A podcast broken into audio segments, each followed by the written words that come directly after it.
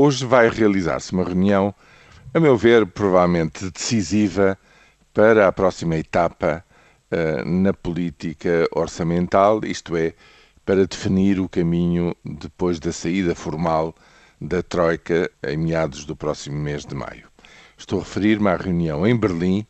entre a chanceler eh, Angela Merkel e o primeiro-ministro de Portugal, Pedro Passos Coelho. Vai realizar-se hoje, vão seguramente discutir sobre as condições e os elementos para a formação de uma decisão para o tipo de saída, mas eh, eu julgo que não é preciso grande imaginação para chegar à conclusão de que uma coisa é a vontade do governo de Portugal, a outra coisa é a resposta, digamos, do país decisivo, sem o qual não há decisão nenhuma, porque, evidentemente, a saída, o tipo de saída, o tipo de garantia ou de segurança com que se sai, depende muito daquilo que, julgo eu, a Alemanha, quem, quem diz Alemanha, diz Alemanha e um conjunto de países que alinha eh, estrategicamente com as decisões eh, no Conselho Europeu, está disposta a, digamos, a conceder ou, ou a ceder eh, nesta matéria orçamental portuguesa. É curioso que, enfim, o poder de facto é o que é. Esta reunião lembra-me outra também já célebre reunião em Berlim,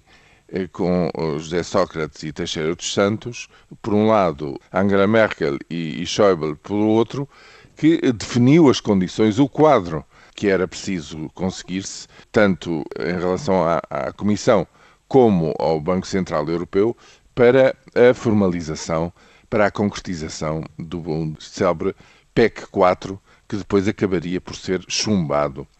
internamente, portanto, chumbado no Parlamento Nacional. Desta vez não há esse perigo, porque a maioria pode eh, continuar a realizar a sua política até o outono de 2015. E não é seguramente por acaso que neste dia da reunião em Berlim há também uma operação de recompra